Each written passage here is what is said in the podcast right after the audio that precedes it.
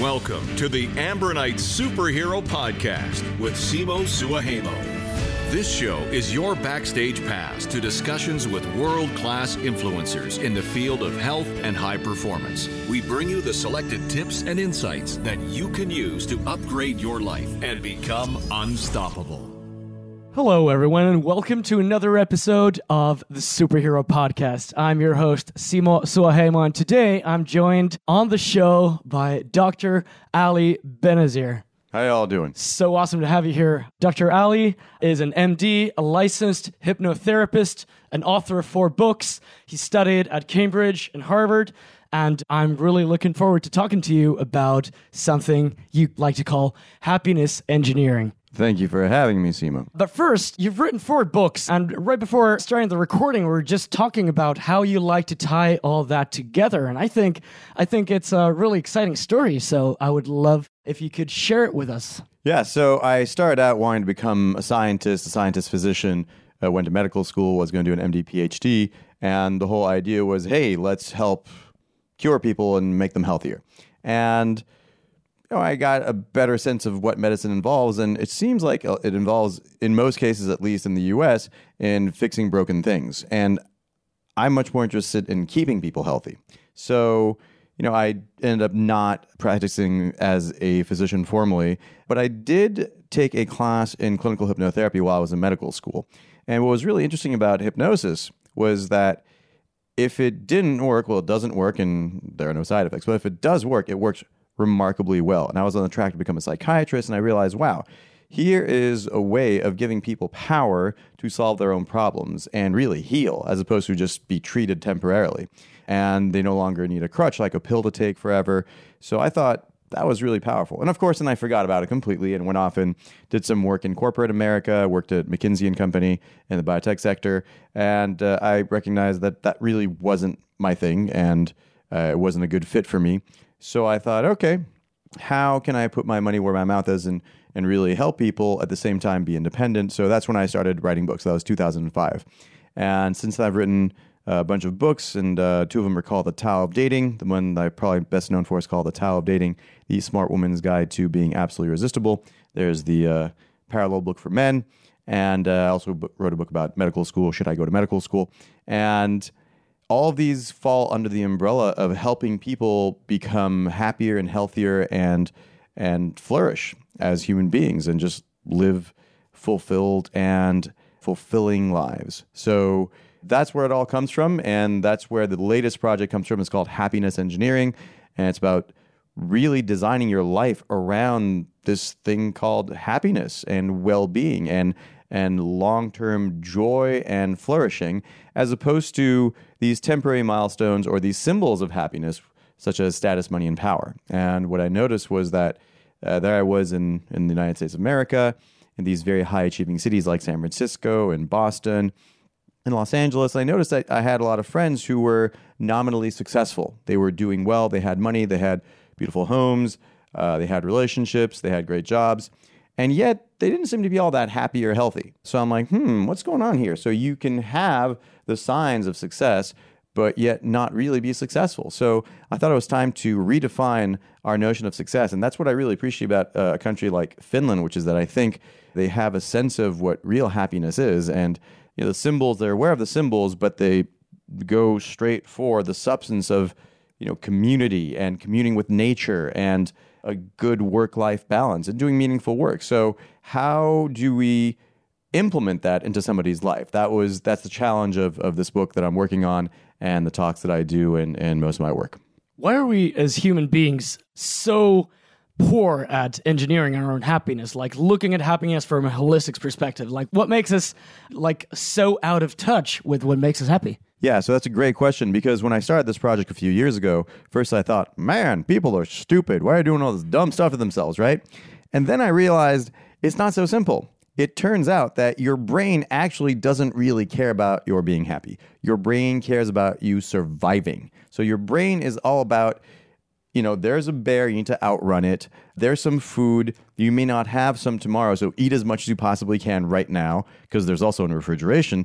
The history of our evolution is a history of living without refrigerators, without supermarkets, and you know, using these primitive spears to hunt down animals that move around. So it wasn't so simple. So you were designed to survive. And so the prerogative of survival massively overwhelmed the little idea of, oh, I think we should be happy too. So we now live in this unprecedented time in the history of mankind where all these things that used to be survival uh, factors, like, you know, food, like, you know, shelter, all this stuff is kind of provided for us we have way too much food, so people are now you know getting fat, and you don't have to chase it down. So now all that time you have to make yourself miserable because your brain is still that thing that used to be running you on the savannah trying to chase down an animal, and now it doesn't have to do that. It's like, oh, now what do I do? So now you're chasing down things that you don't really need, like expensive cars and bigger home and status. And and you know, status used to be something that was essential to survival. So you had this tribe, and maybe there's 150 members of the tribe, right? And food was scarce. So if you are high, if you're at the top of the hierarchy of the tribe, then when the food came in, you got fed, right? But if you're at the bottom, you don't get fed, perhaps, right? So you may have to wait a couple of rounds before you get fed. So that whole status anxiety had real survival value. Whereas now it doesn't really. I mean, it's like, oh, I'm not on the cover of a magazine, that person is who cares, right? It doesn't really right. matter. And and fame actually kind of makes you miserable. If you ask any famous person, they will tell you. So so this whole idea of like status, money, power becoming these symbols that people chase down is because you have that primitive programming that still wants to chase down, you know, the the higher uh, rank in the tribe that still wants to make sure you get fed and also wants to make sure that you have offspring. And it used to be, if you like do the genetic studies, only 40% of all men in history have their genes go to the next generation. So only forty percent. Only forty percent. Women eighty percent. So if you're a woman, you're doing pretty well. Somebody is going to be willing to knock you up eventually. But if you're a guy, who knows, right? Whereas now that's not even a concern, right? So basically everybody kind of gets married eventually. It all works out. So and then you have all these forces that are conspiring to make you unhappy. So for example, you have these very large food companies that have billions of dollars at their disposal to hire really smart people, scientists to design foods to trigger all those little addictive circuits in your brain, the dopamine that makes you really happy, supposedly. And so you're like, ooh, chocolate, ooh, bacon. Or I mean, bacon, real bacon is not food, people. You cannot eat bacon. Okay. It's got nitrites and it's like this ball of like fat and salt and stuff like that. So, and these are designed to addict you. So people get addicted to foods and then suddenly they're overweight and now they can't move as much. When you don't move as much, you're not happy. It restricts your range of motion socially. All kinds of bad stuff happens. So you just became an instrument to your own misery, right? But it's partially because there's all these ads on TV saying, eat this or you need this. And you didn't really need that. I haven't had a TV in over 20 years. And whenever I see it, I'm sitting at a bar and I see an ad, it's so jarring because it's like somebody is in my home selling me stuff. What is up with this? I didn't ask for this, right? But it's happening all the time and people think it's normal. It's not normal. It's not normal. and then and then you have stuff like urban sprawl or people living in cities and you know people commute and there is nothing in the world that will make you more miserable more reliably than commuting because every time it's different. You can't get used to it. So people will willingly take a home that's 40 minutes away from work. And if there's traffic, maybe it's an hour. And then you have to do it twice a day. And twice a day, every day, that's 10 hours a week. That's 40 hours a month. That's 480 hours a year. What else could you be doing with that time, right? Besides making yourself miserable. So there's all these forces that have conspired to make us miserable. There's the ancient programming that doesn't want to make you miserable, but it's still kind of there. And so you're behaving in those ways like, oh, scarce food, blah, blah, blah, must eat. So you have to be super vigilant and train yourself to be happy. And that is the challenge of modern living. Just living in modern society, we were just talking about this briefly when we were uh, foraging mushrooms at the national park two days ago. And uh, what really struck me was our discussion combined with that experience of how firstly we shape our environments how our environment shapes us and what are the tools and the the methods that we can employ without moving to the woods or, mm. or becoming full-time cavemen yeah. in order to take control of our happiness in this modern society it's a great question that's why it's important to design your life around happiness so most people whether they know it or not are designing their lives around status money power uh, to get to the next thing, man. And so the happiness is hopefully a byproduct of getting there, but you may not get there. And the example that I use when I give my talks is as I take a restaurant menu and I say, hey, you know, I'm kind of hungry. Hey, this looks delicious. And I crumple it up and I eat it. People go, what the hell, right? I'm like, yeah, that's pretty weird, isn't it? It's almost as weird as taking the symbols of happiness and mistaking them for the real thing. So, and the idea is that nobody would eat a menu and expect themselves to be fed and nourished. So, nobody should think that somehow status, money, and power is going to bring them happiness either. So, what you want to do is so there's five areas that I focus on. And the idea is that these are five areas that if you don't take care of them, you will be miserable. Guaranteed. No question about it. If you do take care of them, there's an outside chance that your baseline setting of being a happy person, which I believe is, is in everybody. I mean, we are our natural state is that of happiness. If you do this, then there's a chance for the natural state to come out and you become much more robust. And things come in from the outside, uh, insults, various events can happen, and you will still be pretty okay. You'll be happy. And I also want to make a distinction between happiness like la tra la la jumping through the fields and being smiley and the whole idea of long-term well-being.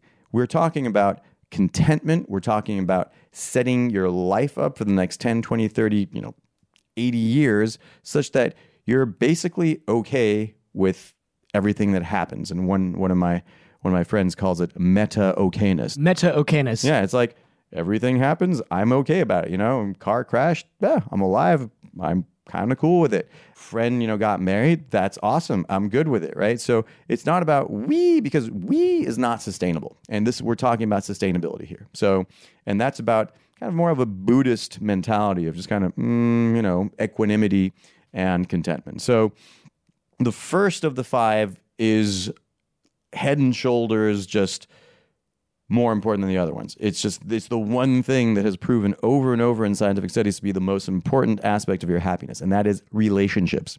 So I talk about primary love relationship, friends, and family. So these are the three main aspects of it. And the idea is that robust, healthy relationships are the prime contributor to overall health, happiness, longevity, everything.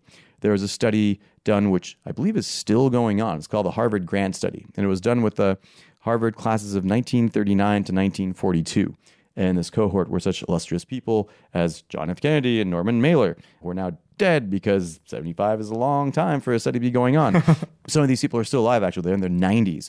And what they found, above and beyond all, was that happiness equals love. So good relationships and you're good. And it also had a protective effect. So you could have other parts of your life being not so great, but if you had robust relationships, boom, you were still doing pretty good. So, and you had these people who had this horrible life and, you know, just failure after failure, drugs and accidents and stuff like that. And then the guy marries a good woman and then everything gets better. So- Suddenly makes it all all great again. makes it all great. It's amazing. So, and you know, the converse of that is that you can have somebody who's pretty okay and he makes a bad choice. And for those of you who are listening who've gone through a divorce or even just a breakup, you know how much misery that can bring onto your life. So, picking the right person is really important. So, when it comes to that primary love relationship, that's the biggest decision of your life. And the crazy thing is, most people kind of leave that to chance. I mean, they think they're not, but falling in love is one of those mechanisms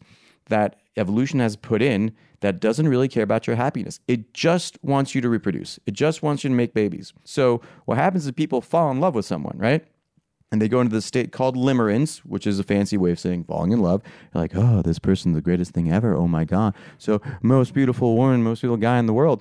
And this lasts between, on average, 18 months, between 18 and 30 months. And what happens is that in that state, your brain looks like the brain of a cocaine addict. I mean, you can scan the brain of the cocaine addict and the person who is in love and limerence, and they look remarkably similar. So if you stick in both in an fMRI, you Yeah. can't know. You you wouldn't know the difference. You can't tell At the least- difference yeah. exactly. Wow. So so yeah. That's intense. So so the point is, if I tell people, "Hey man, the other day I got really wasted. I went to this car dealership and I bought a new car," people are like.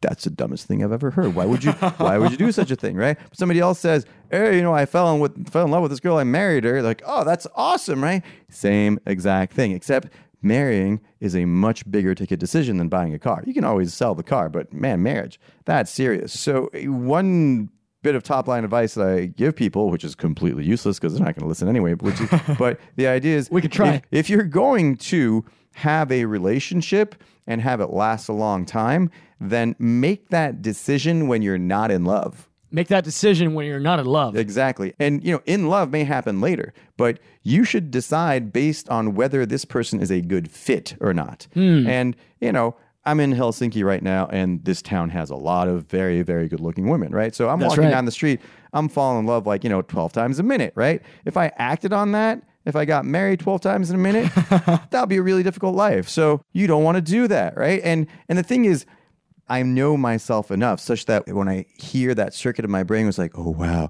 look at her, she's so beautiful, this should be perfect, she's amazing. Blah. I'm like, okay, we've gone down this road before. This is nice, but whatever. I mean, just and, and I think one of the chief skills of adulthood is being able to think and feel independently of circumstance. So you see something and you know you see this you feel the surge inside your body of oh I must get must get whether that's you know cheesecake, chocolate or cute girl, your ability to step back and evaluate the situation and say, "Hey, is this actually good for me?" That is one of the key skills of adulthood. And if you can do that, you will do very very well because you know impulse control means that you're going to do crazy stuff that's not not going to be making you happy. So anyway, that's relationships. So for those of you who are in a relationship and want to perpetuate it, I think like the biggest problem is people start to take each other for granted. So you meet this person, it's like, oh wow, this person is so amazing, so exotic, so exciting, and that's what draws you together. So you can get to know each other better and become intimate. And what happens in intimacy is that things get old, right? So that exact same thing that brought you together is the thing that creates the taking for grantedness. And hmm. and as you get to know somebody better and better, you think, oh, now I know this person. This person's old hat. The spouse becomes part of the furniture. Uh-uh, you can't be doing that, right? And here's the thing: no matter how long you've been with your current partner, you don't know that person very well at all. You, you may not even know that person half as well as you think you do. So it is important to continue that process of discovery. And, and what I encourage people to do is have a novelty night. So no- Novelty night. Novelty night. So novelty night is basically so it's kind of like date night, but what you're doing is on novelty night, you will deliberately do something new together. Yeah, because Something you've never done together. Exactly. Or something that neither of you has ever done, right? So whether it's taking a class on Italian cooking or going to uh, learn how to do pottery or going hiking in some new forest or, you know, picking berries or whatever it is. You want to do something that neither of you has done before because what happens when you do novel things is your brain starts to produce that dopamine stuff and dopamine is that same neurotransmitter that you used to produce when you were in love, when you were totally into this new person. So you get together, you do these things together, boom, that spark of novelty creates that those juices going in your brain again and so the relationship starts to refresh. And if you do that once a week and if you keep on doing that, guess what? Things are going to feel different. And Amazing. you know, eh, look, it's a challenge, and and the thing is, you have to actually sit down, put on the schedule, pick new and exciting things to do. Relationships are work, and I I think of relationships as kind of like fitness, right? You can't just say.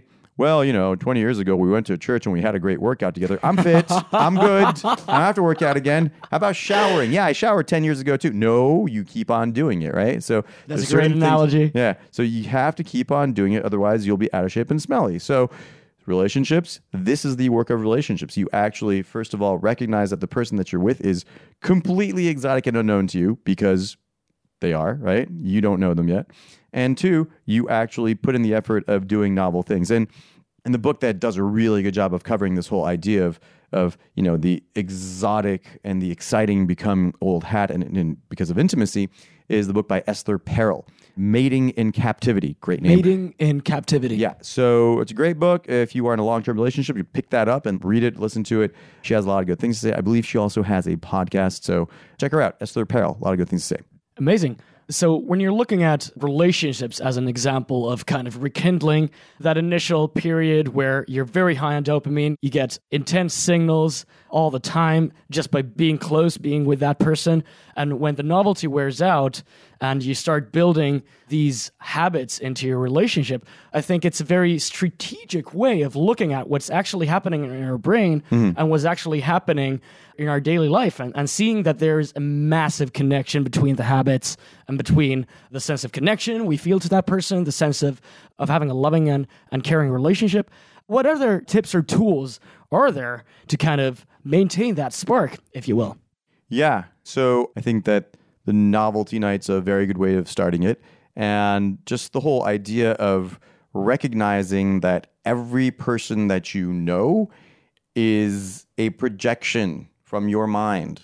So hmm. you have not taken the time to really access what that person is really like and who they really are. And you may never have access. You can get closer and closer and closer. But recognizing that and recognizing that, you know, you have this movie running in your head and you're the star of that movie and everybody else is kind of a secondary bit character, right? Guess what? That partner also has that movie in which you are the secondary character. So just put yourself in their movie and notice what that's like. And also, you'll get a better sense of how you are seen in the relationship because they also have certain expectations, certain projections of you. So the more you recognize that's what's happening and the less you take it personally and the more you put an effort into getting to know that person, the better you will do. At the same time, it's also important to constantly remind yourself of the fit, the whole idea of fit. And and it all comes down to really values. Like do you share the same values?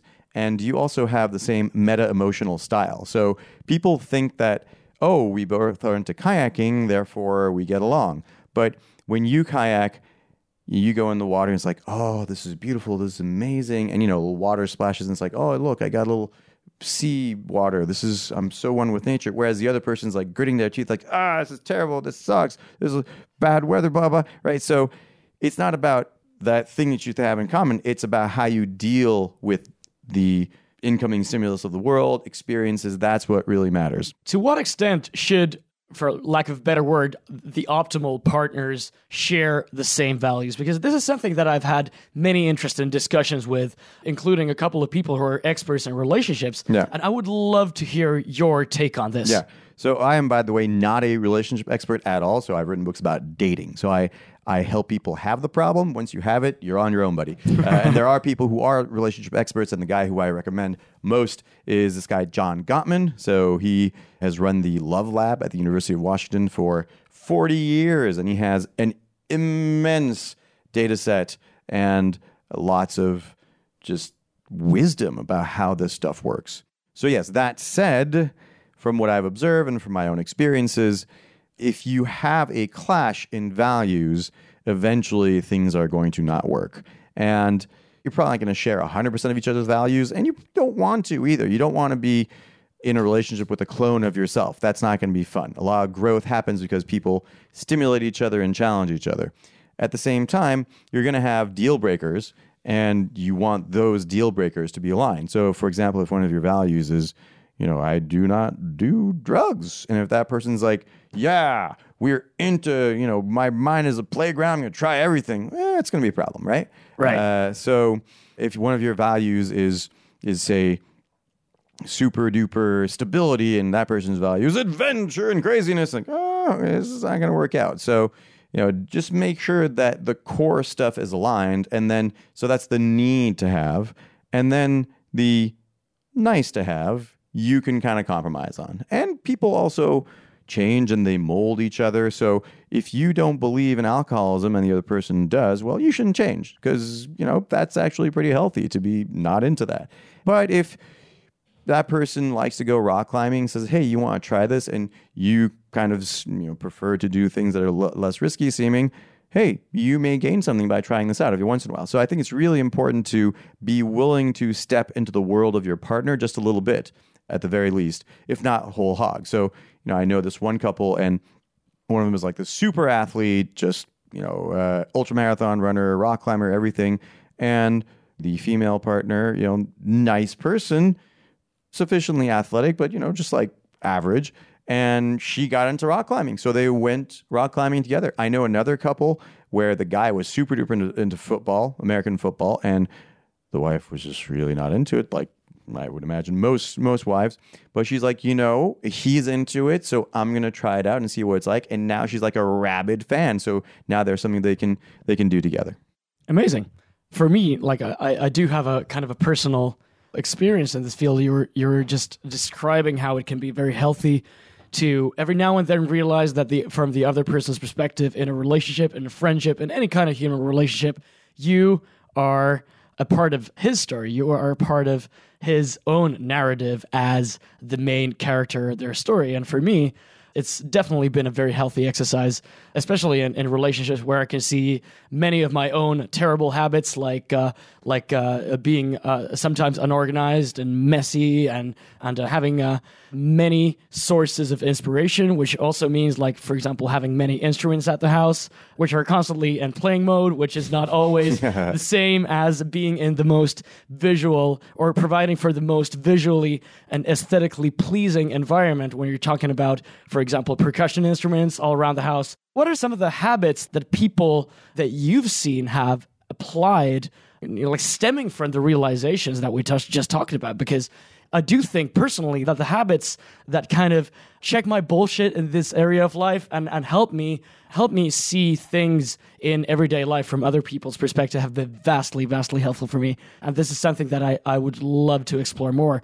So, what are you know, like? Do you have any experiences on that? Yeah, so some good habits for a maintenance relationship and keeping things growing, and also good communication. One of them is the questioning habit. So, the questioning habit is in contradistinction to the criticism habit. So, criticism is one of the five horses. So, there's the four horses of, of the apocalypse, and and there's the there's the five horses of of relationship destruction, as described by John Gottman, and they are criticism, contempt, stonewalling, and two more, which I forget. But anyway, it's one of the five. And instead of criticism, you could be in a spirit of inquiry. So, for example, let's say you know you were supposed to be taking out the trash on Tuesdays and you didn't do it on Tuesday, right? So I could say, "You didn't take the trash again. What, you know, stop being such a slob or something." Or you could say, "Hey, I noticed the trash wasn't taken out. Was there a particular reason why you didn't get around to it, right?" So it accomplishes the same thing, which is gets the guy to think. It's like, oh wait, maybe I should have done that. But the first one is accusatory. By the way, you can also ask a question, which is basically not a question. It's like you could say, "What kind of idiot wouldn't take out the trash?" That's not really the kind of question we're looking for. So, so the question has to be in the spirit of true inquiry, as to understand, hey, what happened here? Because your partner is not out to make you miserable. Your partner is just being his or her own self, and everybody's got imperfections and you know, rough edges to be smoothed down. So you ask, hey, what is up with this? Help me understand, right? So so the the mode is help me understand this. Help me understand why I didn't take out the trash. Or what was it that kept you from taking out the trash or something like that, right? So and then you actually get to know the person better and they usually get the message that oh I was supposed to take out the trash. So and also there are going to be disagreements, there are going to be fights in any relationship. And John Gottman talks about the whole idea of harsh startup versus soft startup. So mm. if you're going to have a disagreement, instead of saying, what kind of would So you say, hey, I noticed this happen, right? And you also start from the way you feel. You can say, you know, when you don't take out the trash, I feel like I'm not listened to, or I feel, you know, like I have a lot of the burden of doing the housework or something like that. So the questioning habit, and that works with friendships, works with all kinds of relationships. If you're a boss, you ask your employees, as opposed to saying, You didn't do the report, fool. You say, Well, you know, I was wondering why you didn't get around to turning the report in on time. And then the employee's like, Oh, okay. And you create an atmosphere of safety, which is important in all kinds of relationships so people can feel to express themselves and so people don't just fall into the sympathetic nervous system where they get adrenaline and cortisol and then they kind of go into fight flight freeze. And that's not conducive to having robust relationships. When you do that you want to keep people open you want to keep people in the parasympathetic mode so you actually have channels of communication. And in order to do that you want to make people feel safe. So the relationships as one of the core building blocks or even as the building block of a happy life it seems very contradictory that especially A players, people with a high pain threshold, people with very high expectations of of their own so-called success end up sacrificing so much of their relationships with their partners, with their kids, and they're not getting that time back. And it's something that they end up regretting. What's going on there? Like, what makes it so hard for us to accept that we can't be optimizing our so-called success unless we're also taking into account Yeah, our I'm- I'm. I'm glad you mentioned that because the top line advice for this relationship section is make relationships a priority such that career supports relationships, not the other way around. So the way it works in the United States, as far as I can tell, is that uh, the relationships are there to support the career, right? And so you what you want to be doing is you want to have like this bowl, right? The bowl is the career and it's holding the relationship because if you turn the bowl over, it all spills down. It doesn't really work. So Doesn't really there's my metaphor. So I could speculate as to why that happens, but you know, people just get in these loops. They get stuck in these compulsive loops, and also the whole status, money, power thing is very compelling, and it feeds into those same addictive circuitry. And you know, imagine that there's war, right? And there's a neighboring country or tribe coming to invade. We're talking life and death. So all that other stuff has to be put by the wayside so you can focus on the war. And I think a lot a lot of times what happens is people get in these situations where they have businesses to run and and that same kind of circuitry turns on and it's like all this other stuff gets forgotten. But there is no war. Okay. It's all in your head. So and also I, I've seen people who are successful, they've made their first 10 million. Now they want the first 100 million. Now then they want the first the next billion. And you know, once you've got 10 million to your name, basically all your needs are pretty much taken care of for life. You just put that somewhere in the bank and even 1% interest, that's a 100,000 a year. You can live pretty well for the rest of your life. Okay. So, and yet they're like, no, more and more and more. So you have to recognize that there's this thing called the hedonic treadmill.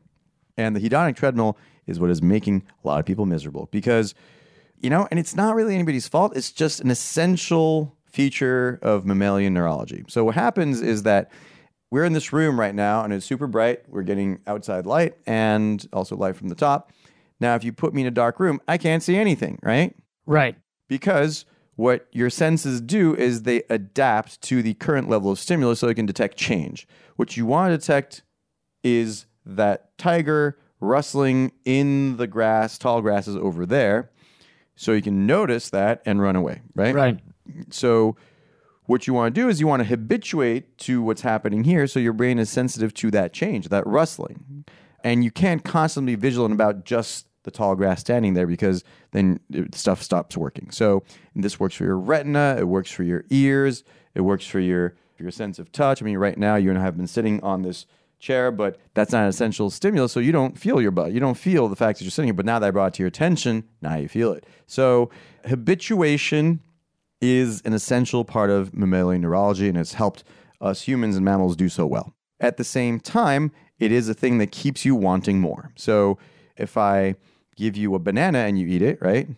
Then that's pretty sweet. And like, that was awesome, right? If I give you a piece of chocolate or cheesecake and you eat that, oh, wow, so sweet. That's really great.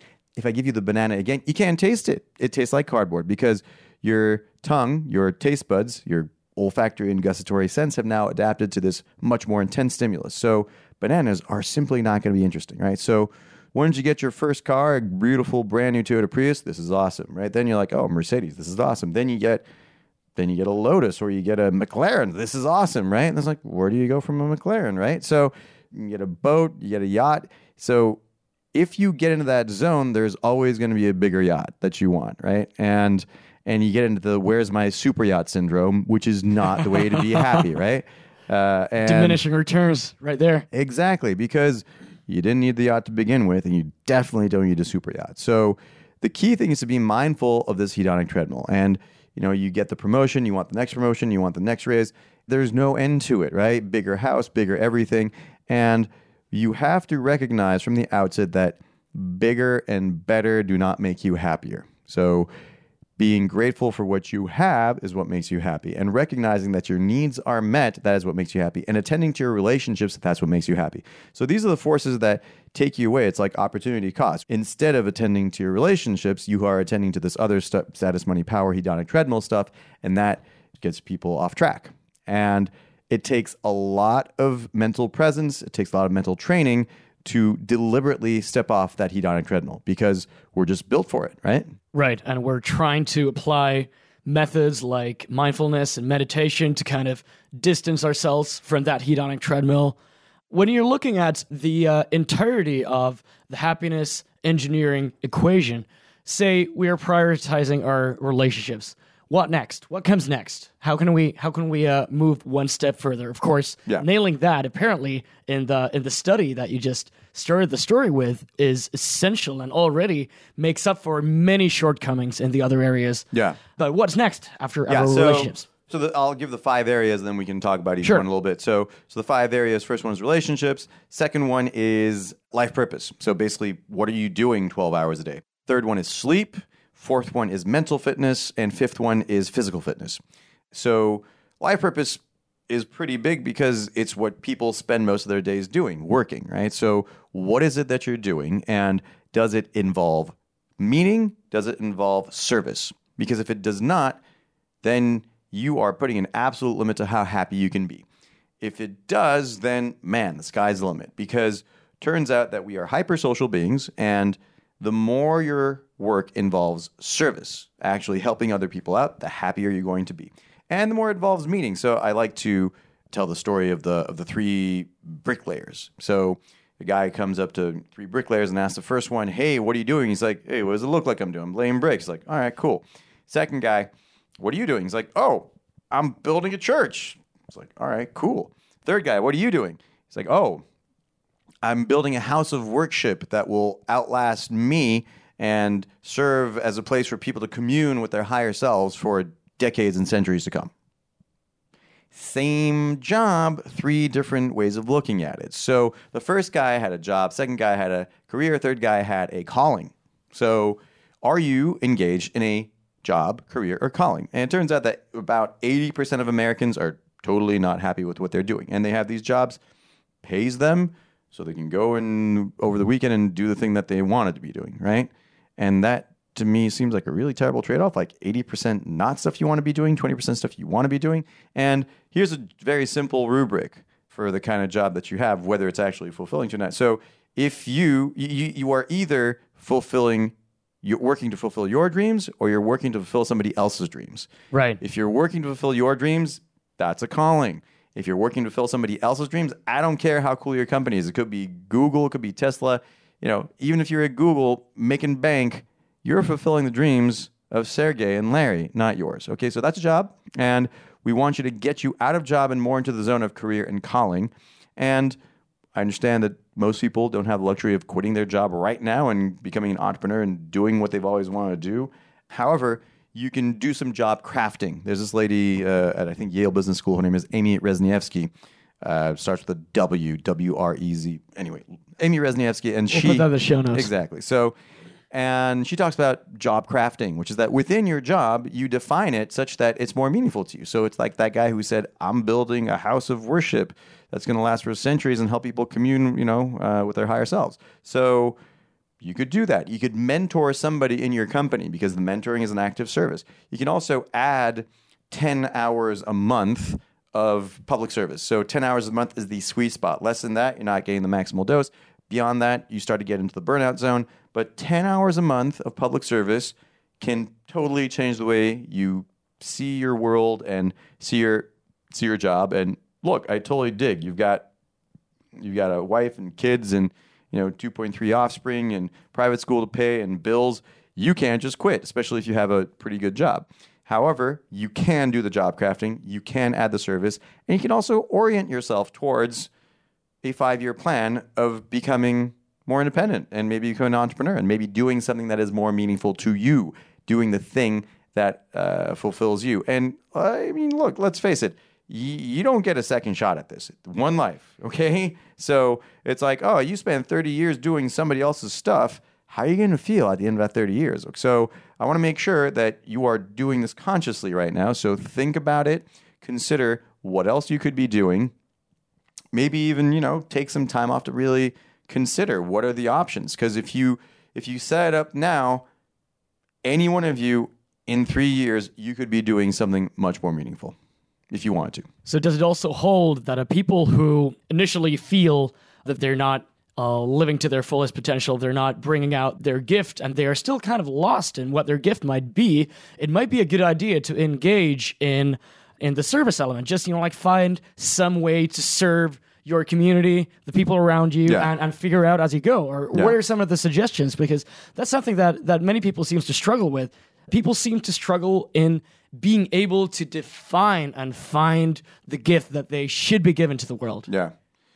Well, for each person, it's going to be different, and there are websites. I, off the top of my head, I don't remember. but, You know, something.org. You go there, and it's like mm, servenow.org, something like that. You go there, and there's a whole list of stuff. It does it by city, by neighborhood.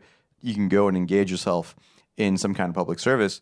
But it comes back to your values, like what really matters to you. So for me, one of my top line values is education. So, you know, if I'm going to do something in the service realm, it's going to be around education and you know something like reading to kids. It's a really good charity that's out there all over the U.S. For example, you go and you do that, or maybe you go and you teach people who've just gone to prison how to uh, do their job search and rehabilitate themselves. There's all kinds of opportunities out there. Uh, you like pets, go work with the pets, but go and drill down to your core values and and be totally selfish about it. Make it fun. You're not doing the service things like, oh well, you know, Dr. Ali said service is a good thing. It'll make me happy. I'll do this. It's not supposed to be like you know going to spin class, which actually some people enjoy. Bad example. bad example. It's not supposed to hurt. It's supposed to be fun, right? And by the way, this whole happiness thing, I just want to make sure that people understand. Making yourself happy is the most altruistic thing you could be doing because we are all hyper connected beings and we all exist in these networks of people, right? So you're a node in this network, and you only that node only exists because there's other people connecting to it. There's other vertices. You take away the vertices, you take away connections, that dot stops to exist, right? So we exist embedded in these networks of interconnected humans. And so when you become happier, when you become healthier, when you become a more flourishing human being, you set an example and this reverberates throughout the network. And you think I'm just making this stuff up. I am not. There's actual science behind this. So Nick Christakis, formerly of Harvard University, and his colleagues, they did all these studies which showed that if you are overweight, it makes it 35% more likely that your friend is overweight. And then the friend of a friend is like 15% more likely, mm. right? If you quit smoking, same thing, like 40% less likely to smoke. Network 20%. effect. Network effect. It's astonishing. We are like super connected. And they had the data from the whole Framingham cohort, which is like tens of thousands of people studied over the past like 30, 40 years. And they visualize it. It's almost like a wave, like like you can see like the quit smoking wave start just just spreads out. So if you think that you spending all your time and energy trying to become happy is a selfish thing, no, it's not. It's the thing that actually changes the world. You know, a certain Mr. Gandhi man said, "Be the change you want to see in the world," and this is where it starts. And you know, people say, "Oh, I'm going to go change the world." You are part of the world. Start here. This is the most effective place to start, and it's the thing you have the most control over. You can try to like, I don't know, go clean up nuclear waste sites, but right here, much easier, simpler, no lead outfit required. Like start with your own stuff, start with your own crap. Exactly. You already know what it is.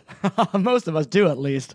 Mm. I mean, it's so it's so easy to to go out and kind of criticize other people's mistakes and shortcomings, but instead, if you look at it from that network perspective, you should be you should be starting. Or go to like, oh, I'm gonna go and help AIDS orphans in Uganda. Dude, right here, right here. Start in your neighborhood. You, that's the first thing you work with, right? And then you become a more effective instrument for service and and and flourishing. Then you can go help other people maybe. But you know, start here. Otherwise you're just transmitting your own neuroses to the rest of the world. That's so important. And also a, a painful lesson for most of us, which makes it all the more healthy. What else? We've looked at the the side of being able to craft your job and, and craft a more meaningful path of giving your gift, uh, f- uh, starting from the job to the career to the calling. What else? Number three is sleep.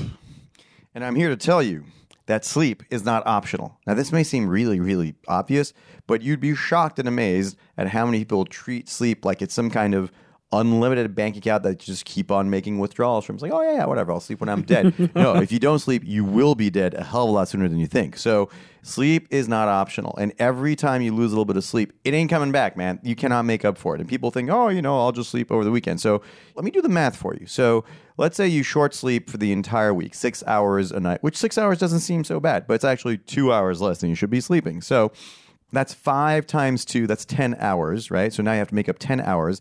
That means if you normally wake up at 8, you have to wake up at 1 p.m. on Saturday and Sunday, both days.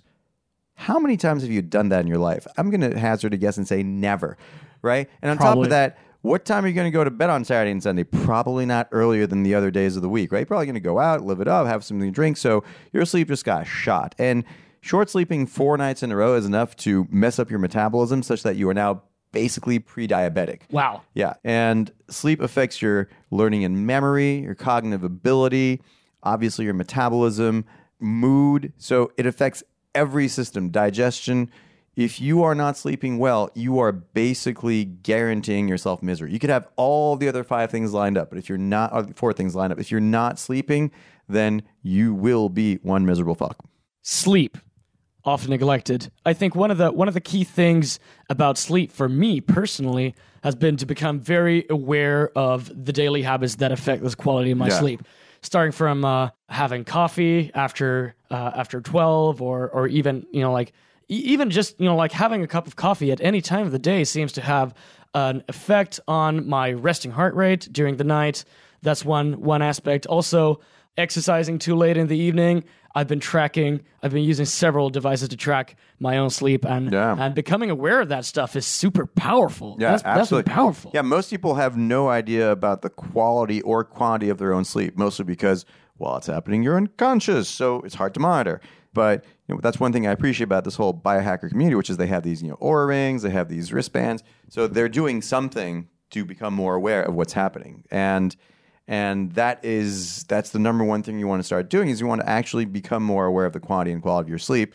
If you don't know where you are, how do you change it? So, but first, I want to talk about the top line sleep hygiene recommendations. So you mentioned the caffeine thing. So it's super important not to drink any caffeine after like 3 or 4 p.m. People don't realize that caffeine has a half-life of 6 hours, which means that if you have around 95 milligrams of caffeine at 4 p.m., which is about the amount of caffeine is in an average cup of coffee. That means at 10 p.m., you still have around 50 milligrams running through your circulation. And that is enough to make you not sleep well. Okay. So you need to stop ingesting caffeine basically by 3 p.m., if not earlier. Okay. So that's a big thing. Alcohol, similarly. So a lot of people, they go out and they drink and then they come home, they expect to sleep. And it's like, oh, well, alcohol made me sleep even better because I was relaxed. That's not how it works. It actually affects the quality of your sleep. So you don't get into like the super restorative slow wave sleep when you drink alcohol. So that is going to impair the quality of your sleep. So no alcohol at least two hours before you go to bed. And uh, another thing is really strict sleep and wake times. So it's really important to go to bed at the same time and wake up at the same time, ideally even over weekends. So because that's how your body entrains. That's how your body becomes used to the idea of okay, now circadian rhythm, shut things down, and then wake up at a certain time. So I understand that some of us like to have fun. Hi, uh, and I, you know, I like to go out on weekends. You come back home, next thing you know, it's like one, two, three, four, and so I dig. It's totally cool. Happens every once in a while, but still try to wake up at the same time you were before, unless you're really not getting that much sleep. In which case, take naps, make up for it somehow. So it's important just to make it sustainable. If you do that all the time, you're stressing your body in crazy ways. Now, the thing that is really going to mess up your sleep is time zone changes. And there's basically no way to overcome that. I mean, you you you adjust about an hour a day because your circadian rhythm, circa dia means approximately a day, about a day. Mm. It's not exactly a day. So your bodily rhythm is actually 25 hours every 24 hour period. So that's how your body can actually adjust an hour a day to a new time zone. So if you have a job that requires that you have this crazy sleep schedule, you know, going from Malaysia to Hong Kong to New York to Europe and stuff like that, you are really compromising your health. I mean, just like in severe ways you can't even imagine. So, my top line recommendation for that is don't do it. Just don't accept those assignments. Don't do it.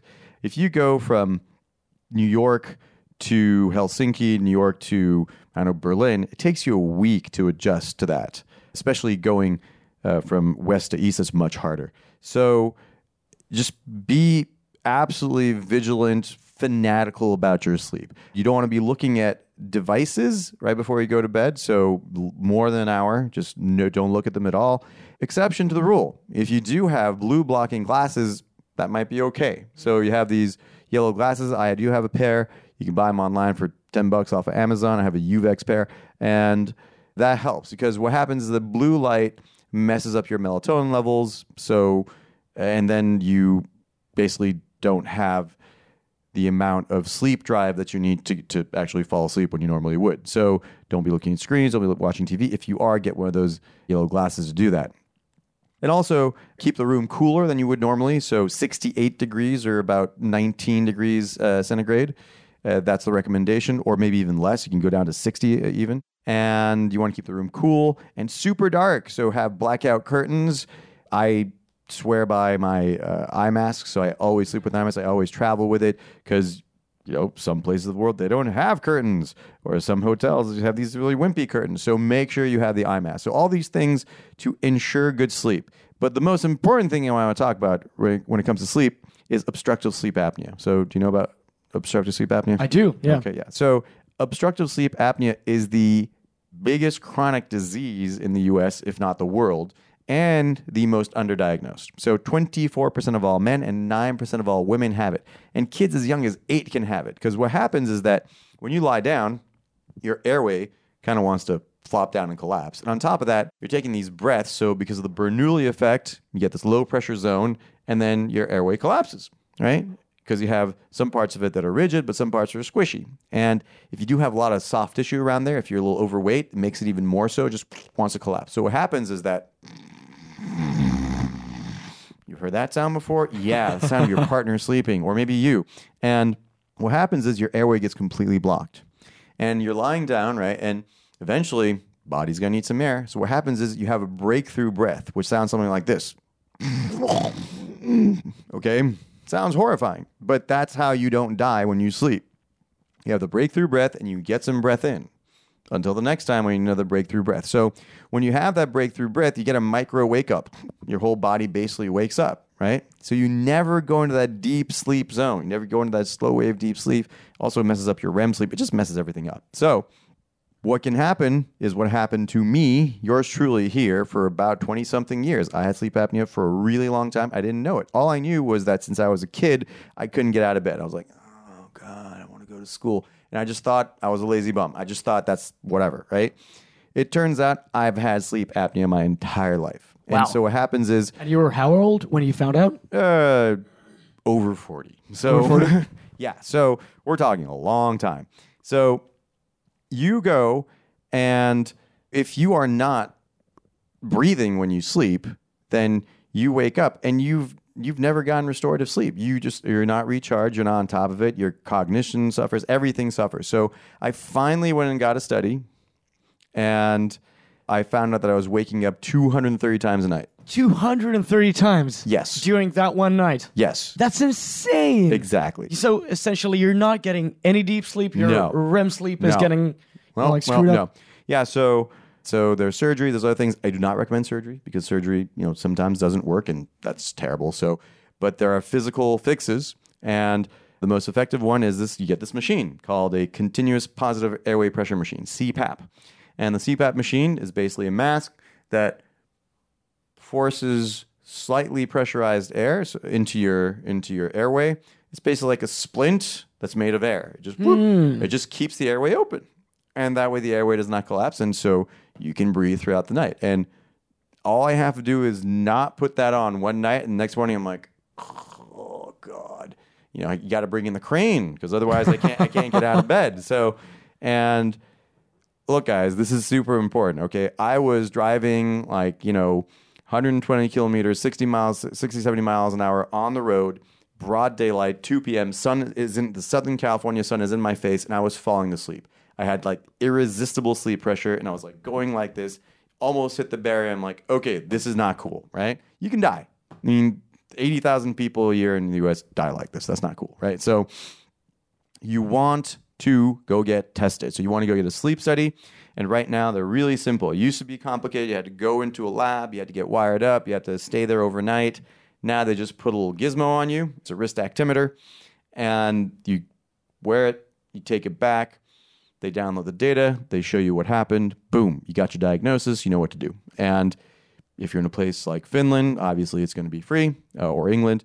In the US, it's usually covered by your health insurance. Uh, if not, it's not that expensive. It's like $300. $300 for not dying and also mm-hmm. becoming a much more productive, happy version of you.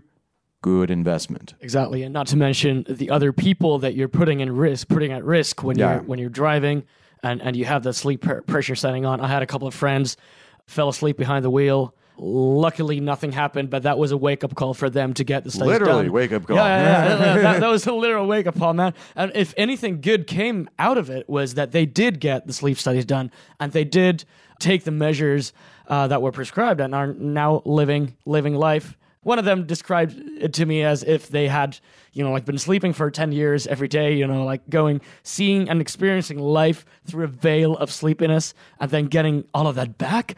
Like Amazing. $300, man. Like amazing. Amazing. I mean, like, what's it like to pick up a book and not fall asleep immediately? You know, it's crazy. But the people who have sleep apnea, that's what happens. Like, uh, instantly they fall asleep, right? If you are falling asleep, if you have like huge sleep pressure, daytime drowsiness, you probably have sleep apnea. And if your partner tells you that you snore, you probably have sleep apnea. Yeah, especially the guys out there who might be resisting resisting the idea. If you feel super sleepy every morning, go get tested. You will you will definitely thank yourself for Yeah, for, this is- for figuring this Yeah, out. Yeah, this is huge. I will be harping on this to, to the end of my days. So, um, yeah. yeah. So get that sleep thing figured out. What's next? So sleep, super key. And then we go to oh yes, mental fitness. So the book was event- was originally going to be just about this. So Really? the whole idea of training your brain. But it just expanded into well, there's a lot of books about it, and also people get annoyed when you tell them meditate. So I had to annoy. I had to. I had to They annoy. do. I had to They annoy do. them about other things. So it's just one of the many things. But also, look, I'm calling it mental fitness because that's like a really simple way of looking at it. So meditation is like, oh, I'm just not meditating. I'm not into it. Okay, how about this? So, would you rather be fit or flabby? Most people would say fit. all right, fit, no problem, right? Easy, no brainer. So, and how do you become fit? You exercise. Exercise gets you fit. People can dig that. And there are advantages to fitness over being out of shape that are undeniable. So, we're on board with that. Now, the question is would you rather be mentally fit or flabby? And most people would say fit, right? Absolutely. Right. And the question is what do you do to be mentally fit? Hmm, good question. I'm not quite sure, right? Is it playing Sudoku? Is it, you know, watching certain TV shows? I have no idea. So, what I propose is that for mental fitness, meditation is the analog of exercise, right? So, it's the thing you do to make your mind fit. And that said, that means there's no way around it. It's not optional. If you are serious about happiness, you got to have a fit mind. And there are three aspects of this fitness. So, one is the ability to focus. And we already mentioned one key skill of adulthood. The other one is the ability to focus, because that's how you get shit done. If you are not getting shit done, you are not delivering, you're not producing, you're not a productive member of society. Okay, so you have to be able to focus. And I say this as if it's a trivial thing. It's not. The ability to focus is under siege. Apparently, now the average human attention span is eight seconds, which is one second less than that of a goldfish, right? So, goldfish, nine seconds. Human, eight. Okay, Holy so- crap. Yeah. So, uh, What have we done to ourselves? there, we are in a crisis of attention, so being able to focus is huge. So, the second level skill is the ability to perceive, right? And you want to be able to feel things. You want to notice things happening in your environment. And this used to be the top level skill because you got that tiger, you know, rustling in the tall grasses there. You want to be able to spot that. That's how you survive, right? But in a safer environment that we live now, maybe it's number two. And number three is compassion. You want to be able to feel, you want to be able to actually connect with people. So Those three skills are three skills that can be trained through meditation. And I basically kind of say, okay, level one is the focus, level two is the perception, and level three is the compassion. So if you really want to get advanced, you do the two and the three. But number one is not optional, and you want to learn how to focus, and you do that through uh, learning a couple of meditation techniques and just doing them. It's the thing that makes your mind fit. And the investment is so tiny as to be almost trivial. So if you have 16 waking hours in a day, that's 960 minutes. Let's call it 1,000, right? So 20 minutes, 20 minutes a day, that's 2%. 2%. 2% of a 1,000 is 20 minutes. Okay, so 2% of your day spent meditating, not so bad, right? You can do this because you are spending a hell of a lot more than 2%, you know, noodling on Twitter, Facebook, Instagram, whatever, just wasting time, right? Picking your nails, picking your nose, whatever it is. 20 minutes spent meditating. The returns are huge. I mean, this is called the Superman podcast, right? Uh, the superhero podcast. The yeah. super, superhero podcast. So there is no faster way of developing superhero powers than meditating. I mean, I'm, I'm not kidding, man. You meditate, you know, I've been doing it for 10, 15 years now, and I notice things now that I'm able to do that were simply beyond my imagining, beyond my ken 10, 15 years ago. I always love uh, to talk to guests about how they started meditating because every story is different. Many people have faced the same resistances and faced the same hurdles. What is the common denominator, however, is that most people do have some kind of a mindfulness meditation practice in place in order to keep them sane in whatever they're doing, whether it be uh, Zombardique, who is absolutely exploding through the charts in the Global Ironman Challenge, or uh, whether it's the people who are pushing the boundaries of, of medicine, of science, whatever creative pursuit they're on, they they have some way of tapping into their inner self, uh, dimming out all that noise, quieting the monkey mind. So, what's your story? You've been meditating here for 15 years. How did you 15, start? 15, 20, depending on where you put the starting point. But the point is, I got started, and now it's a habit. Now it's there, and it's the most important thing I do every day. And the way it started was that I really wasn't into it. I mean, I'm kind of a spaz. I, you know, I'm interested. Oh, squirrel. Okay, I'm you know, I I notice a lot of things, easily distracted, and the whole notion of like sitting down and doing nothing, just nah, really not my thing. Sorry, I'd rather be doing something, right? And what happened was that I started getting into uh, Taoism. There was this book.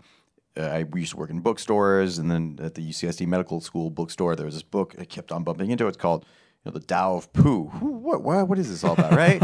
and uh, so I finally picked up a read. I'm like, oh, wow, that's really interesting, right? So I got deep into Eastern philosophy, and they kept on mentioning meditation to my irritation. I'm like, ah, whatever. But what happened was when I was living in Boston, I just joined this new gym, and I started doing my stupid weightlifting routines, and I was doing something particularly stupid with a lot of weight. I threw my back out.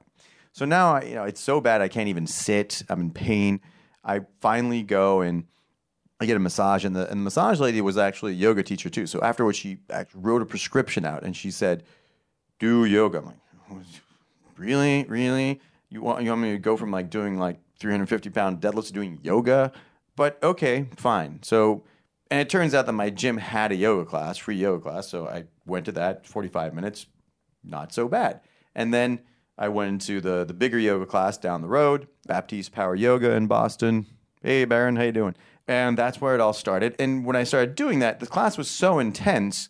I remember that first class was the second hardest thing I'd done physically, the first being a triathlon that ended on top of a mountain. So not going down, top. And so this was the second toughest thing I'd ever done because it was like, it was a hot room, it was one and a half hours, it was really fast, nothing wimpy about it, right?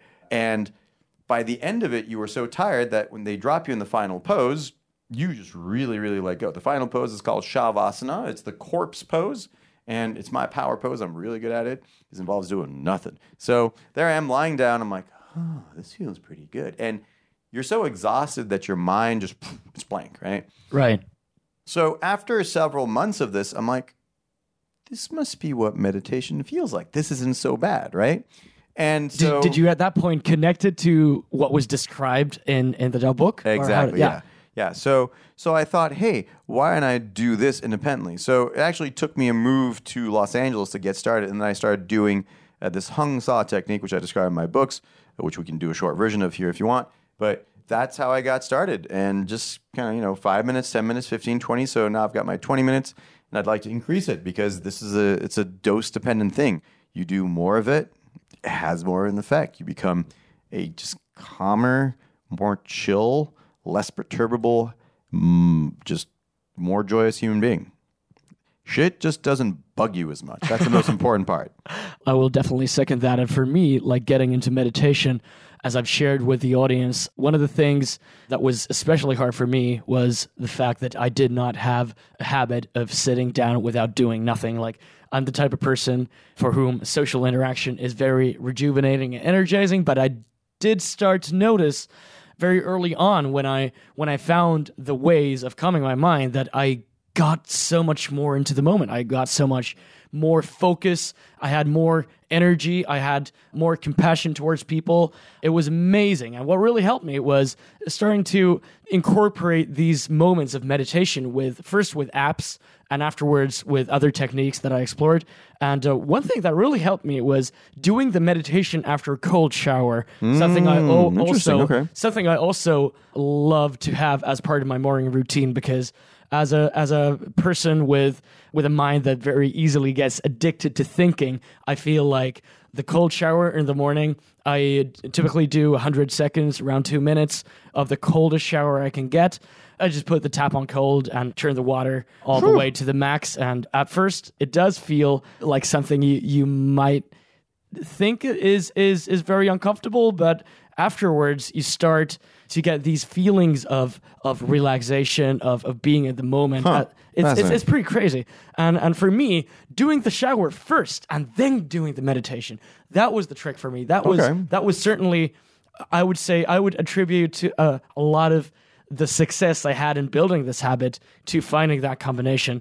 And I've heard that many people who have very fast racing minds and who are who are typically very uh, easily addicted to all types of novelty and different types of of uh, uh, things happening all around them, and they do enjoy those environments. I definitely fall into the category, and for me, that has been a hack that I've managed to employ. That's fantastic. Well, okay, I will I will try the cold water thing at least once. I did do the nitrogen uh, the cryo bath thing. That was that was intense. So So what we're talking about here with with uh, Dr. Ali is the nitrogen cryobath that we had at the Biohacker conference Yeah. at the Biohacker Summit. Essentially, it's a device that showers you with nitrogen. You essentially go there wearing a, wearing a bathing suit or nothing at all, and you get blasted or well, not necessarily blasted, but it, it applies uh, some liquid nitrogen into the space that you're standing in, and it's the temperature is around like minus 120 degrees Celsius, around something like that. H- how did you feel during and afterwards? mm, frigid. Frigid? it was cold. It was not. I, no, I'm not gonna lie. It wasn't comfortable.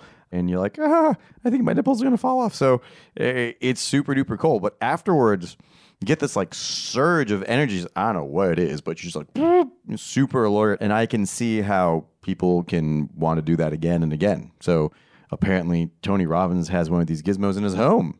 So, and a lot of athletes swear by it. You know, has anti-inflammatory properties. I can I can see how it can how it can work. Um, much more into simpler, more conventional things. And hey, if I can do a cold shower, that's much easier than liquid nitrogen bath. Actually, when I'm, you know, like oftentimes when I'm traveling in, in California and the West Coast, one thing that I do miss a lot is cold exposure.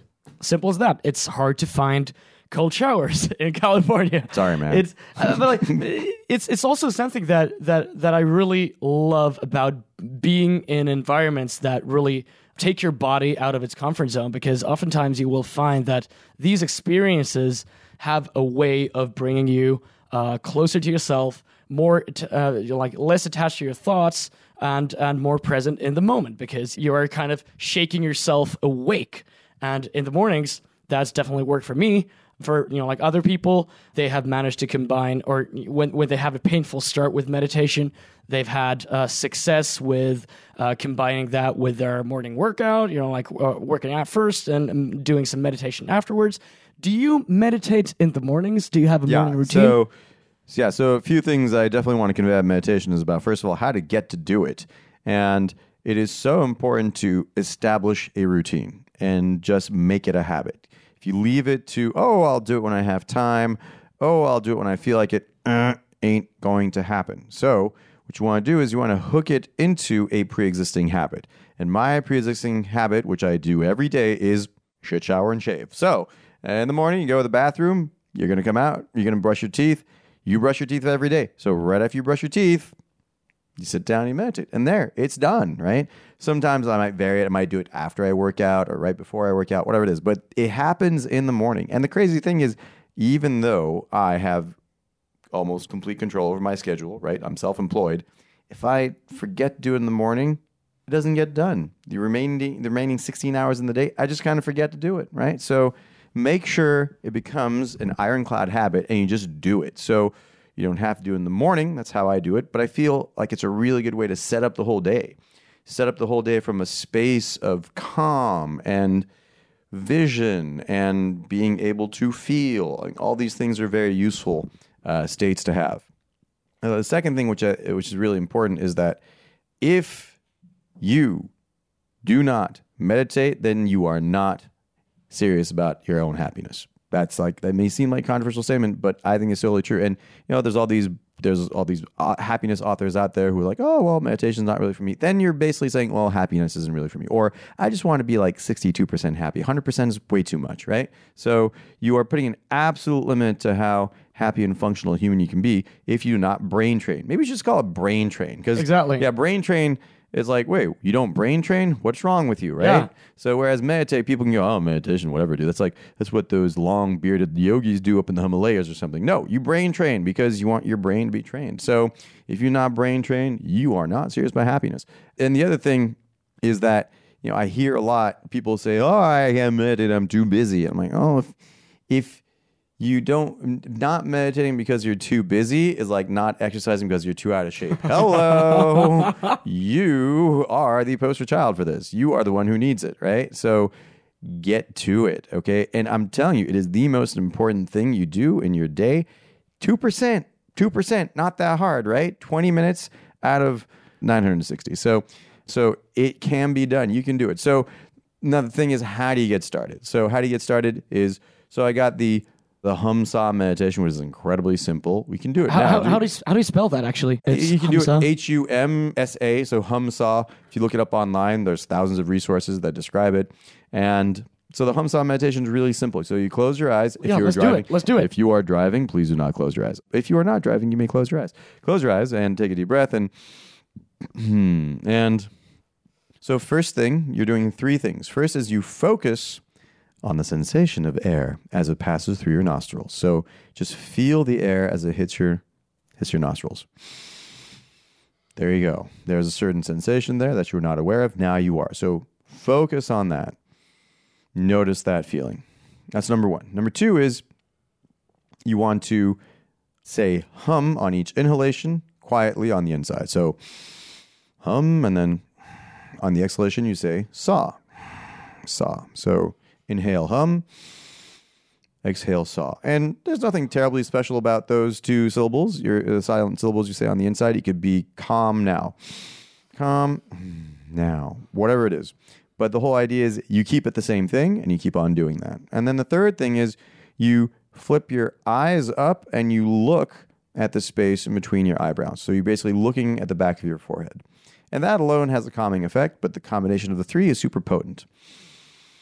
So focus on the feeling of breath coming in through your nose. Hum silently on the inhale. Hmm, saw silently on the exhale. And flip your eyes up and look at the space between your eyebrows. And if you do all three of those things, you may notice it becomes impossible to have any thoughts. You can't think. No thoughts come in. It's not possible. So, whenever you are having a thought, it's because you forgot to do one of the three things. So, very gently, you come back to center. You say the mantras, hum sa. You look up at the space between your eyebrows. And most important, pay attention to the sensation of air coming through your nostrils. And the key thing to remember is that meditation is not the practice of not having any thoughts. Meditation is the practice of dismissing thoughts. What you're doing is you're noticing thoughts coming in. You go, oh, thought. Go back to the three.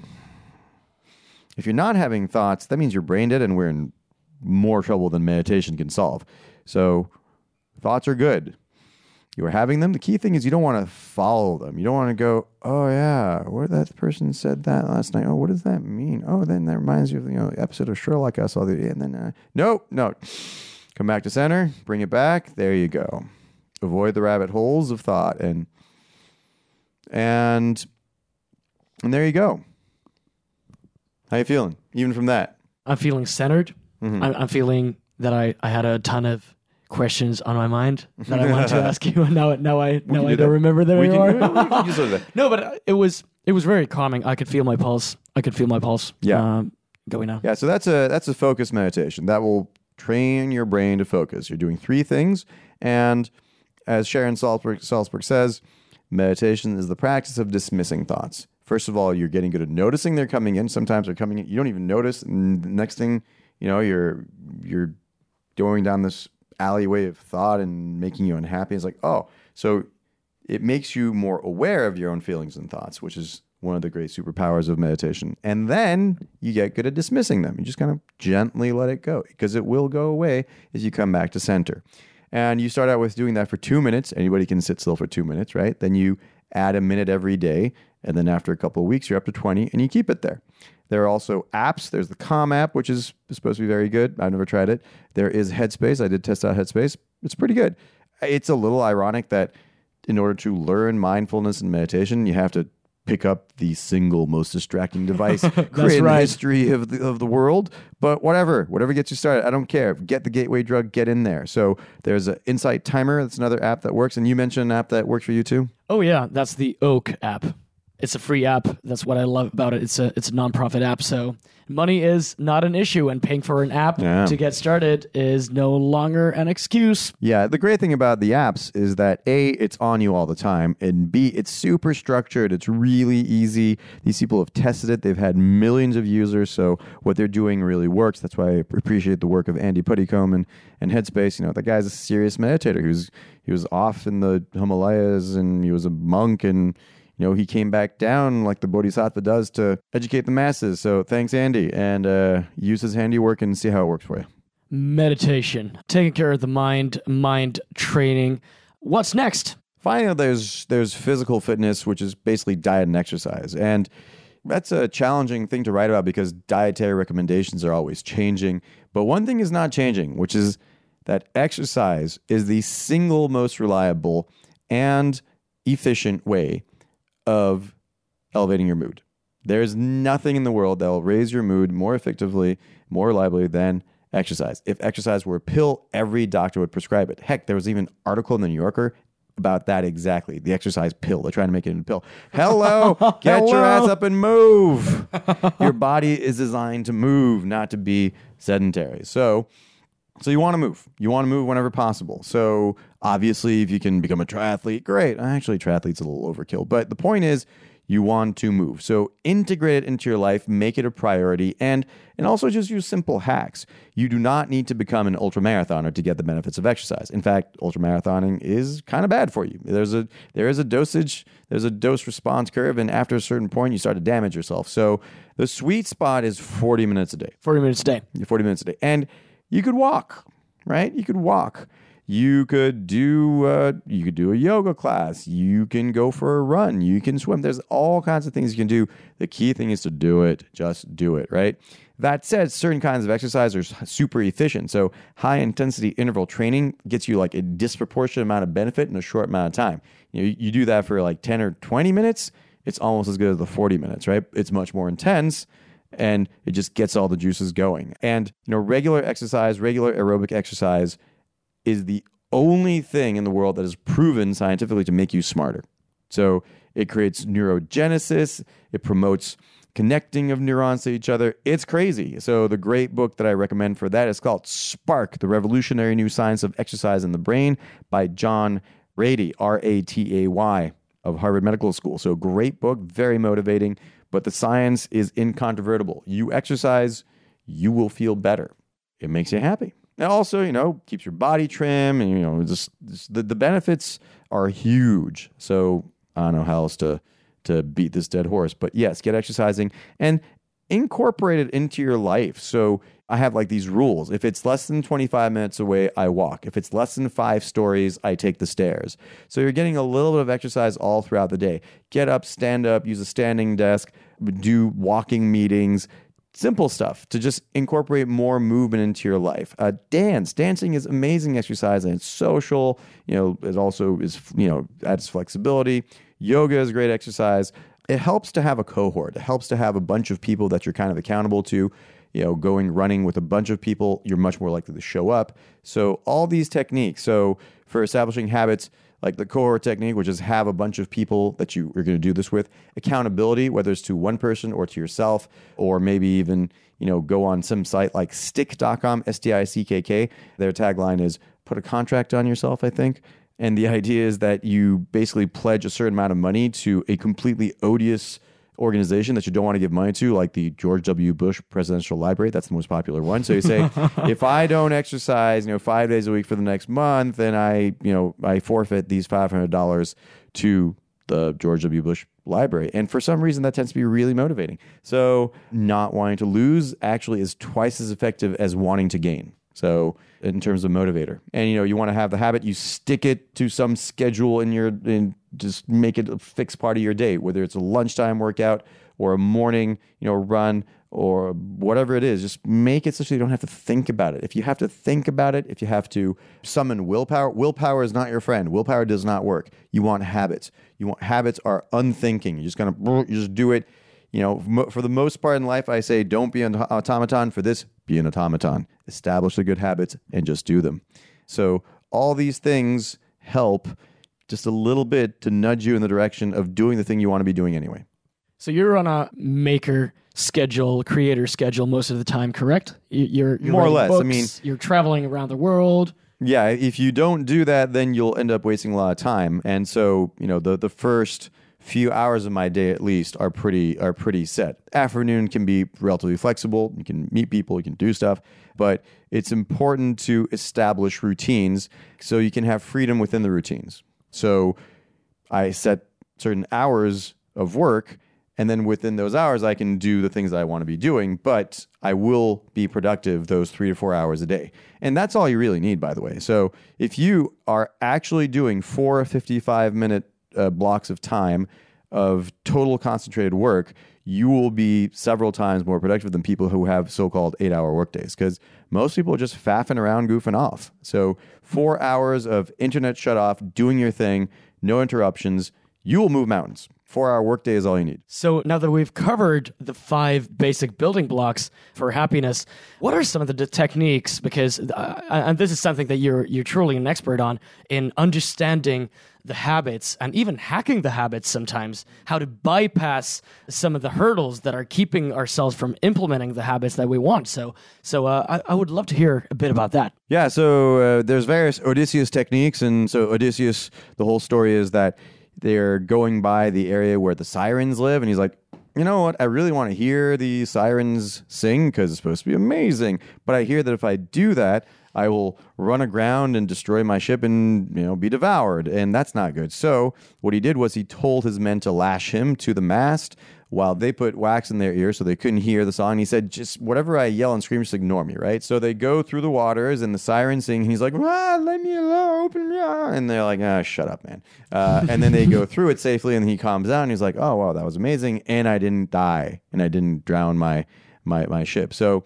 the idea is that when you know you're going to be in a zone of temptation, you create physical systems, physical barriers such that you will do the thing that you want to be doing. So that's that's one of the techniques. So when it comes to say eating, a very simple Odysseus technique is don't have in the house stuff you don't want to eat. Hey, amazing. So never put it in your shopping cart. So don't buy ice cream. If you don't want to eat like, you know, simple starches, don't buy them. If you don't want to eat candy, don't buy them. If you want to eat fruit, do buy them. So and that's a very simple Odysseus technique because guess what? Stuff like ice cream is very tempting and you're hungry, your blood sugar goes low around 3:30 in the afternoon you may want to reach for that, right? Don't do it the way you do but it's hard to not do it because then you have to use willpower and willpower just you know not your friend not going to work much easier to just not have it at all Instead, there's a carrot, you eat that. So that's one hack. One hack is to create actual physical barriers. And then there's the activation energy hack, which is that so activation energy is one of the key principles of life and everything in the world. I mean, basically, all chemical reactions happen after an activation energy is overcome. So, you know, the whole idea of a chemical reaction is that you have, you start out here, this is the energy level you are, right? And for a spontaneous reaction to proceed, right, you are going to a lower energy level, which is down here somewhere. And and you want to get from here to here, and that seems like, hey, no problem, right? I should be able to do that. But usually that's not what happens. There's a hump. There's a hump, right? So Right. the example I use is a match. So you have a match, right? And the match wants to be on fire. That's what matches do, right? That's the match destiny. But if you just hold a match, it's not going to catch fire. It needs activation energy. You need to and then when strike you- it. When you strike it, you get a little bit of heat, and boom, that goes over the hump, and then phew, the reaction proceeds spontaneously. Now you get fire, right? So if you want to ignite yourself, you have to overcome the activation energy. So you're lying in bed, it's nice and warm. Like, oh, oh God, I don't want to go to the gym. God, I want to run. It's cold out there, right? So what do you do? So there's a couple of things you can do. One is you can increase your own energy, right? So you can add energy so you overcome the hump, or you can lower the hump, and you lower the hump through catalysis. So I, I use a technique which I call mental catalysis, which is that Mental catalysis. mental catalysis. So basically, you are in bed, you want to go running, or you want to go to gym, right? So instead of just saying there and going, "Eh," so first. First, you do the physical catalysis, which is that either you wear your running shorts to bed, right?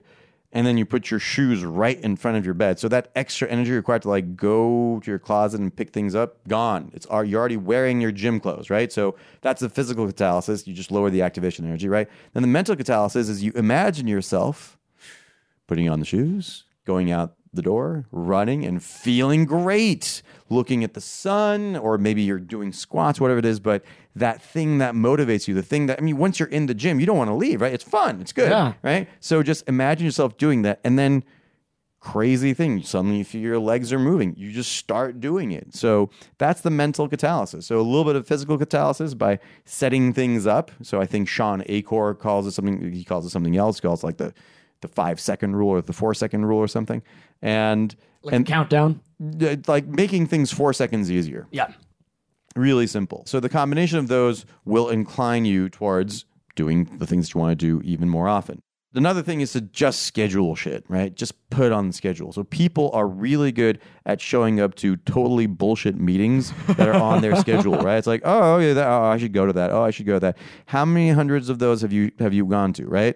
And how much of an effect did it have in improving your life and making you happier? So you know, I'm terrible at this, even though I write about this stuff, right? So I love classical music, and there can be weeks that go by that I don't listen to classical music. And the effect that it hmm. has on my brain is like instant, right? It's like, boom, suddenly I can feel all the neurons firing, connections being made. So schedule it in, just put it in there. It's like, 1 p.m. You will listen to something, or you know you're going to go to a concert this night, this night, and this night. Just put it on the schedule whatever you know, exercise, reading. So I'm a fanatical reader. Read 132 books last year, and and the way I do it is just I just have a chunk one hour a day, at least one hour a day of reading. So it just happens, It's part of my morning routine. So the things that you want to be doing, just put them on the schedule, and then they happen. Because then you don't have to think about it. It's like, oh, schedule says do this.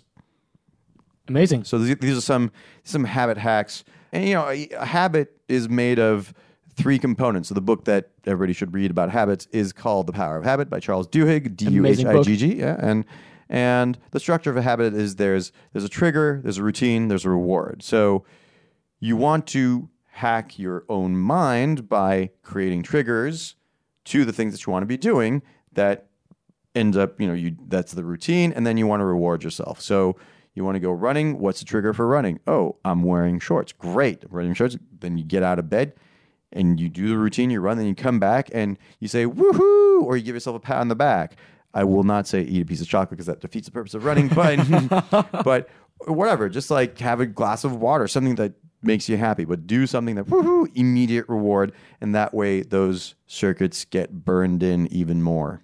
Can you tell me about a, a really tough habit that you had a hard time nailing down and, and Mm. that eventually succeeded? Because I find it easy for people to get like kind of kind of quite easily demoralized when they first get a good start at a habit but don't manage to nail it down for the first 30 for the first 45 days that it takes to actually build it in So can you share a story? Yeah, like the, that? the the meditation one. Well, that was a that was a pretty tough one, and it that took me years, like maybe like ten years even, right, to really get that started. Even though I was aware of it, even though I'd read that it was so good, and part of it had to do with the lack of a cohort. There wasn't anybody around me doing it, and gradually there were people doing it. So part of it was I started going to this place called the Self Realization Fellowship in Los Angeles, and they are a meditation oriented kind of place, right? So, and they teach it.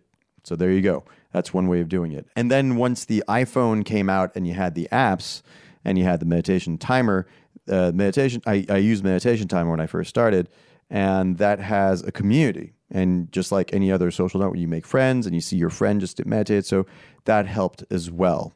So that was one thing. So you want a story that about a habit that was hard to establish. Hmm. Hmm. Well, they're all they're all difficult to establish. I mean, this is this is not it's not it doesn't become any easier, Yeah, does it's- it? it's- you, you just become more aware of the yeah, techniques. it's, it's it's simple, but it's not necessarily easy. And what's even harder is getting rid of bad habits, right? Exactly. So, so I usually say that the opposite of happiness is not sadness. The opposite of uh, happiness is compulsion, uh, because compulsion it just eats up all that time when you could be doing stuff that actually makes you happy, right? And and also it's compulsion, so it robs you of robs you of your own free will. I mean, what could be worse than that, right? So it could be anything as simple as biting your nails to doing crack and something like crack or meth or opioids that can wreck your entire life. So what I found is that the meditation habit is one of these cornerstone habits that affects everything else, right? So once you have the skill of mental fitness, once you have the skill of basically metacognition. So metacognition is the ability to have thoughts about your thoughts, thoughts about your own feelings. So when you meditate, that's what you're doing because you're sitting there and you're noticing thoughts as opposed to being thoughts.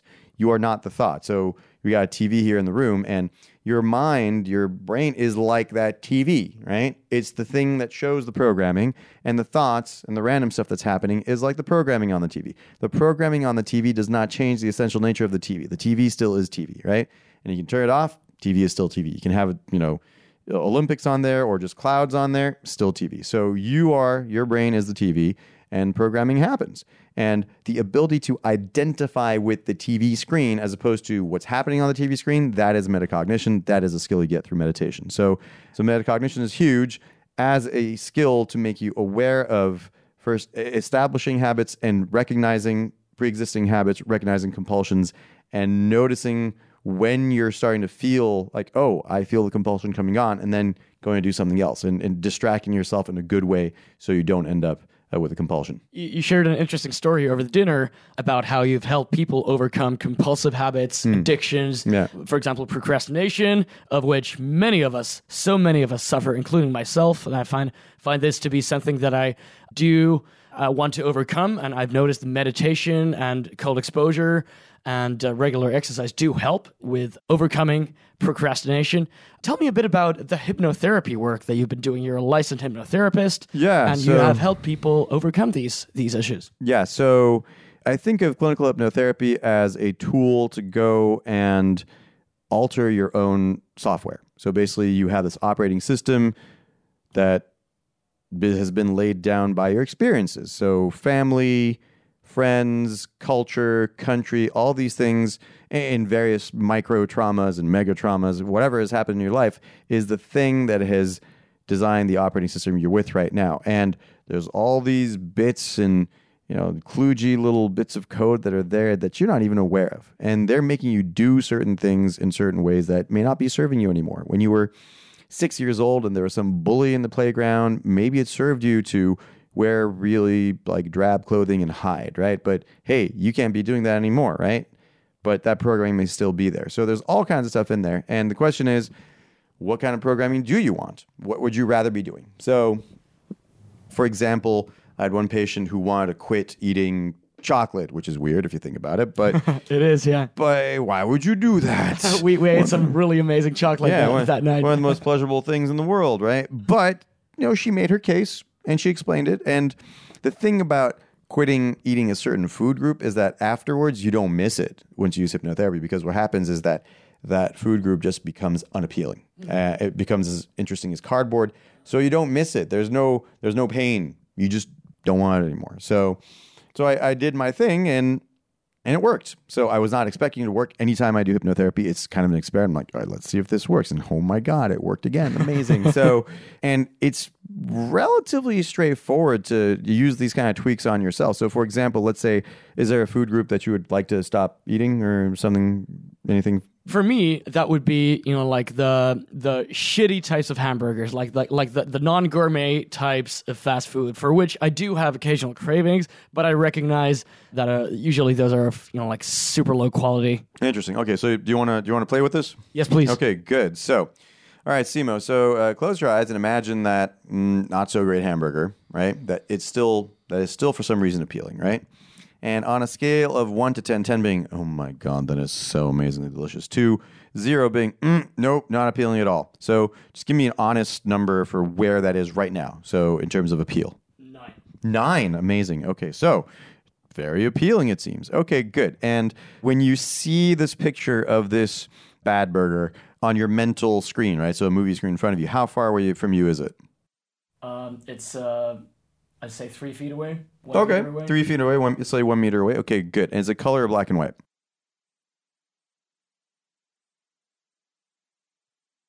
Black and white is. Black and white. Okay. And uh, is it? This may seem silly. Was it stationary or is it moving? It is stationary. Okay.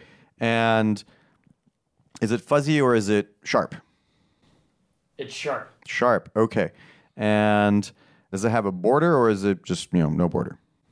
There's a border. There's a border. Interesting. Okay. And what happens if you take the border off? Does it become more appealing or less appealing? More appealing. You take the border off, it becomes more appealing. Yes. Okay, interesting. Okay. Okay, it's sharp, black and white. Great. Open your eyes, pick out a couple items in the room, and say them out loud. There's a pen over there. Okay, there's a pen over there. One more thing. There's a glass over here. Fantastic. Okay, good. Close your eyes. And Simo, think about an item of food that you find utterly disgusting. Maybe, I mean, or or maybe even better, something that you used to like somewhat but don't anymore and find like totally gross and disgusting. Yep, I found it. Found it. What is it? Hot dogs. So, when's the last time you had a hot dog? Two, three years ago. Okay, so would you ever eat a hot dog again? Mm, no, No. Totally gross? totally gross. Okay, great. On a scale of 1 to 10, 0 to 10, where is it on the appealing scale? Mm, one. 1. Okay, so not even, okay, so not 0, but 1. That's pretty good. Okay, now point to where you see this picture. Is it up, down, left, or right? Mm, uh, upper right. Upper right. Interesting. Okay. Is it uh, black and white or is it color? Uh, it's in color. And is it uh, moving or stationary? It is stationary. Okay. Does it have a border or not? It does not have. Does not have a border. Okay. And um, yeah, fuzzy or sharp? Sharp. Sharp. Okay. Good. So, and uh, where was the picture of the hamburger? Was that down, right, up, left? Uh, it's around here, like kind of centered. Centered, of course. That's what I thought. Okay, good. So, what I want you to do now, Simo, is to take that picture of the burger and move it so it's in the same spot as the hot dog. And I want you to make it color. So, just make it color and move it in that upper right corner, right? And take the border off and then move it back like so it's 10 meters away. So now it's like far away, right? 10 meters away and make it fuzzy. Make it like indistinct and fuzzy, right? Upper right still, indistinct, fuzzy, no border. And yeah, and just kind of make it color because the hot dog is in color, but the other thing was in black and white. So, and now on a scale of 1 to 10, how do you feel about it? A lot less appealing. Give me a number. Uh, four. Four. So it went from a nine to a four in about 15 seconds. Interesting. So, okay, good.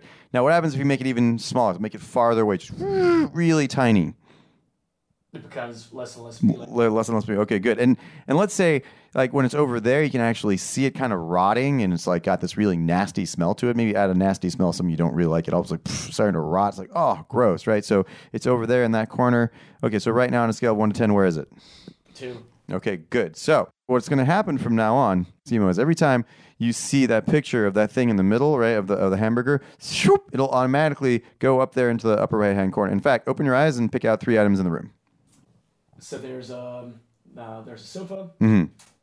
and uh, there is a can and a bottle. Okay, good. Close your eyes. So, are you ready to make burgers, uh, especially of this kind, significantly less appealing? Are you cool with that? Yes. Are you able? Are you cool with losing this this this penchant you have, this tendency you ha- you had in the past? Oh, yes. Okay. Okay. Good. So, what's going to happen is I'm going to count down. I'm going to count to three, and every time I count to three, as soon as I say three, you're going to see the picture of the burger in the middle, right? The way it was when you first saw it, and it's instantly going to go. whoosh. It's going to swish up into the upper right hand corner. It's going to be fuzzy, black and white, small, about like a you know couple of hundred meters away, and uh, and smelly too, and also in color. So just you know, make it look exactly like the hot dog, only even smaller in in the corner up there. Okay, ready? So you got that general idea? Okay, good. One, two, three, and see it in there, and now keep it there and like nail it down with some staples. So it's up in the upper right hand corner spot same place as the hot dog. You can even keep the hot dog there just so it keeps it company so it knows what the neighborhood it's in. It's bad neighborhood. Okay good. Open your eyes pick two items. Cell phone and um, camera. great. Close your eyes. We're going to do this a couple more times. So on the count of three you're going to see the hamburger very vividly. One two three and then instantly put it up in the upper right hand corner it's going to be fuzzy and distinct. It's going to be borderless. It's going to be color, and it's going to smell a little terrible and be right next to the hot dog. Maybe even if it smells like the hot dog, since you already don't like the hot dog. Okay, good. And then once again, nail it down. Keep it there. Okay, good. Open your eyes. Pick an item. Um, there's a recorder Great. and yeah. Close your eyes. Good enough. So, one last trial. So, one, two, three. See it very vividly. The hamburger, bad burger, and send it up in the upper right hand corner, right where it was. And notice how unappealing it is as it sits there next to the smelly, nasty hot dog, which you will never eat again. And it's all fuzzy and, and indistinct and far away and in color. And there you go. Now open your eyes. On a scale of one to 10, if I were to present to you one of these bad burgers again, three. Three? Okay, good. So from nine to three in about five minutes. Okay, good. There's a significant amount of appeal lost. Like it's wow, it, it's wow, it's, Yeah, it's so, powerful. so the thing is, this is the software of your brain. The brain works in these pictures and, you know, in NLP, neuro neurolinguistic programming, we call them submodalities. And regular science is starting to catch up with this stuff. It's been working for like 40, 50 years, but it's, and it still works. So the idea is that if you change these pictures inside your head, then you feel differently. And that's all there is to it. And what I was doing there was I was repeating this loop such that anytime you have the image of the uh, of the burger come up in the normal way it comes up in your head, which is you know a meter away in color with the border around it. Boom! It automatically goes over there. You're creating a new circuit such that boom! It automatically does that.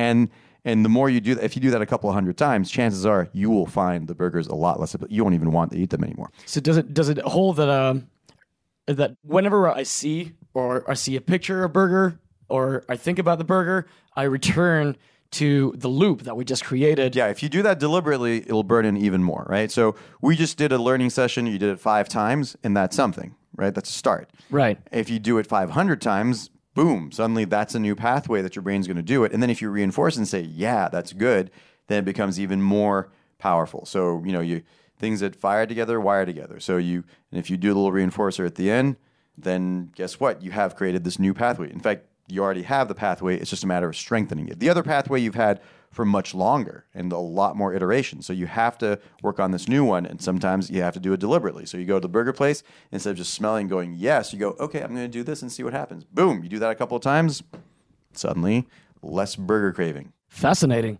And the implication here is that I can also reinforce this through my own work, Yes. like with redoing Yes. this exercise Yes. in regular life when Yeah. I'm exposed to this stimulus. Yeah, and of course, I just gave you guys a generalizable procedure, which is that figure out the thing that you don't want to do anymore, right? And then change it into something that you already don't like. And, and in your case, I picked something that you used to like but don't anymore, and that is much more of the neighborhood that you want to send this to. Because if I made it something that's always been disgusting, your brain may not like that. It may Yeah, not. It may might. It may not find. It may not find that plausible. But hey, hot dogs you used to like and you don't anymore. So there's already a pathway for this. You're just kind of putting that in that same pre-existing pathway. Amazing. And that's how you hack it. That's great.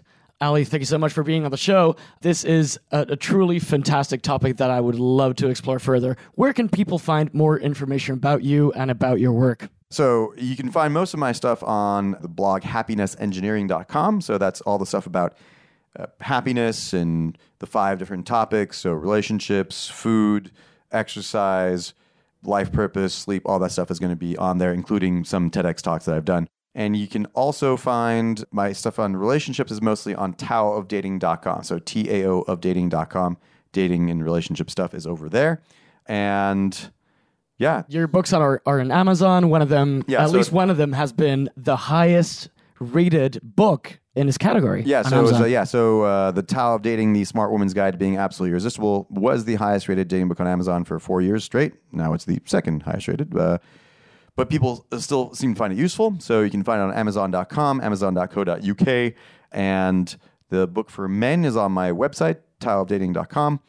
And uh, you can also, I don't know why you'd want to read this, but maybe you're thinking about going to medical school. So if you if you go in uh, on Amazon, you can also find "Should I Go to Medical School?" and that is a book that will help you make that decision through the experiences of dozens of people who have made that decision, have been at various stages of their medical careers, and they give honest feedback as to what's been going on. So, short answer: no, don't do it. Amazing. Thank you so much for coming on the show. Uh, we should do this again.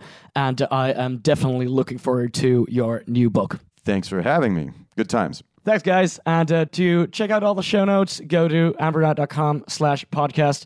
We'll be putting them all there. And on that page, you can also find all the links, all the books, the resources that we discussed. And you can also find uh, links to Dr. Ali's books on there. Thanks for watching and see you in the next episode, superheroes. Thanks for listening to the Ambronite Superhero Podcast. Please check out the links, show notes, and other episodes at ambronite.com slash podcast. That's A-M-B-R-O-N-I-T-E dot com slash podcast. Thanks again, and catch you in the next episode.